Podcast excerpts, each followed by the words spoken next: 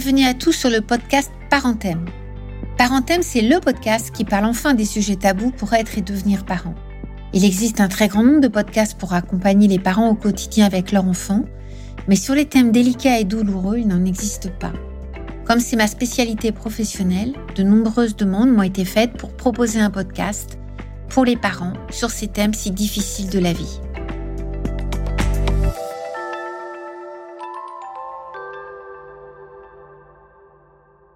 Bonjour à tous. Dans ce podcast, nous allons aborder les réactions immédiates d'un enfant qui est exposé à un événement traumatique. Alors cette question de l'immédiat est vraiment fondamentale parce qu'elle est très souvent méconnue par les parents et par les professionnels et pourtant elle est essentielle à repérer quand on prend en charge un enfant, certaines fois rapidement après les faits, mais d'autres fois des mois, voire des années plus tard. Face à un événement traumatique qui vient totalement fracasser nos vies, il est vraiment important de penser la temporalité. Il y a ce qu'on appelle le temps T0, c'est-à-dire le temps où les faits ont lieu, où la situation vient brutalement bouleverser le rythme de vie, le cadre de vie habituel de notre enfant. Alors bien évidemment, on se rend compte ici que dans les cas de harcèlement, de guerre, de catastrophes naturelles répétées, c'est beaucoup plus compliqué de trouver un T0, mais en tout cas, au niveau clinique, ce que l'on va repérer, c'est le premier moment où les faits se sont passés. Ce que l'on peut constater, c'est à la fois des réactions physiques et des réactions psychologiques. Les réactions physiques, alors quand on est soi-même dans l'événement, on va souvent avoir du mal à les repérer, mais ça peut être important plus tard de demander à son enfant ou à un enfant qu'on prend en charge, est-ce que tu te rappelles comment tu as réagi ou à des proches qui étaient là, est-ce que tu te rappelles comment ton petit frère a pu réagir? Les réactions physiques, ce sont des réactions de stress. Alors la réaction la plus adaptée, ce qu'on appelle le stress adapté, c'est celle qui va nous sauver. L'enfant court se met à l'abri, il crie, il appelle au secours. Ça, très majoritairement, c'est une réaction que l'on a, que l'on soit un enfant ou un adulte. C'est une réaction de défense assez instinctive qui physiologiquement va nécessiter de mobiliser beaucoup d'énergie. Ce qui fait que très souvent, après une réaction de stress, on est épuisé, fatigué, il faut faire attention à ce qu'il n'y ait pas de suraccidentologie derrière ce type de situation.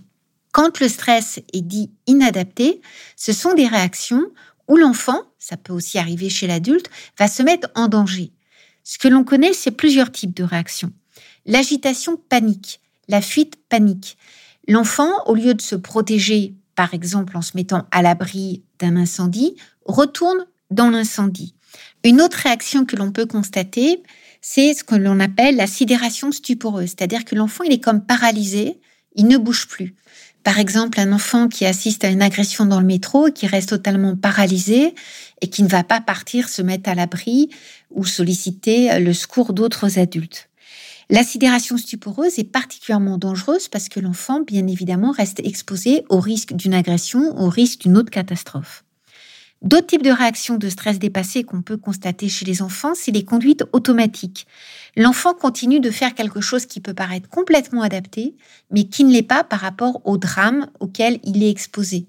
Par exemple, un enfant qui essaye d'ouvrir la porte de son appartement, a priori c'est totalement adapté, sauf qu'il y a eu un effondrement lié à une explosion et que la porte est totalement défoncée. Bien évidemment, c'est pas le meilleur moyen pour sortir de l'appartement.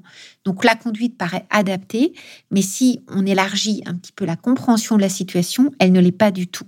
Il y a enfin une autre situation qu'on appelle la dissociation péritraumatique, où l'enfant est là sans être là. Alors très souvent en immédiat, on a du mal à la repérer. C'est plus quand on parle avec l'enfant plusieurs semaines, voire plusieurs mois après l'événement, en lui demandant comment il a vécu la situation et qu'il est capable de nous dire c'était comme dans un rêve, comme dans un cauchemar. J'étais là sans être là, j'entendais des voix, mais j'arrivais pas à crier.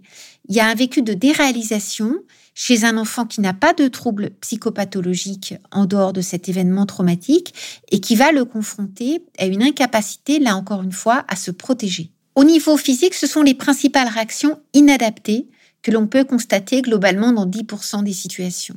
Et parallèlement à ça, il y a des réactions psychologiques. Un enfant exposé à un événement traumatique voit tout son monde s'effondrer, il se sent coupable, débordé par un sentiment d'arbitraire, il n'a plus du tout ses repères, il se sent plus de ce monde-là avec un sentiment de désappartenance particulièrement violent et c'est sur ces points-là que l'on va souvent intervenir pour pouvoir réassurer l'enfant, le sécuriser et restaurer ce sentiment de protection dont il a tant besoin pour grandir. Ça, nous le verrons dans le podcast consacré à la prise en charge des enfants exposés à des événements traumatiques. Donc, si vous voulez poursuivre cette question des troubles immédiats qui sont vraiment fondamentaux à repérer, je vous invite à lire Quand la vie fait mal aux enfants, c'est édition Judith Jacob, ou L'enfant face au traumatisme, qui aborde de multiples exemples de ces réactions inadaptées en immédiat, mais pourtant si fondamentales à repérer pour permettre à l'enfant d'être protégé. Parenthème, un podcast conçu par vous et pour vous. À tout bientôt.